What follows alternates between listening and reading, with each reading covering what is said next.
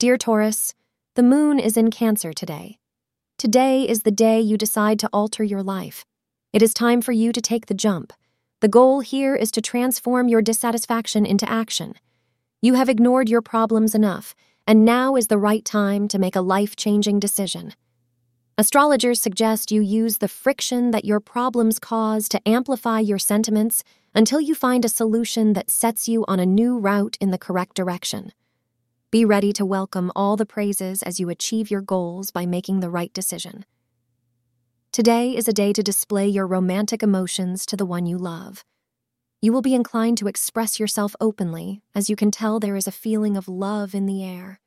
Your partner will reciprocate in kind, even if it is after some initial hesitation, and the two of you will be swept up in a whirlwind of positive emotion today. Enjoy it.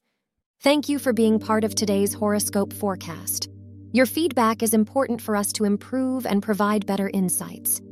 If you found our show helpful, please consider rating it. For an uninterrupted, ad free experience, simply click the link in the description.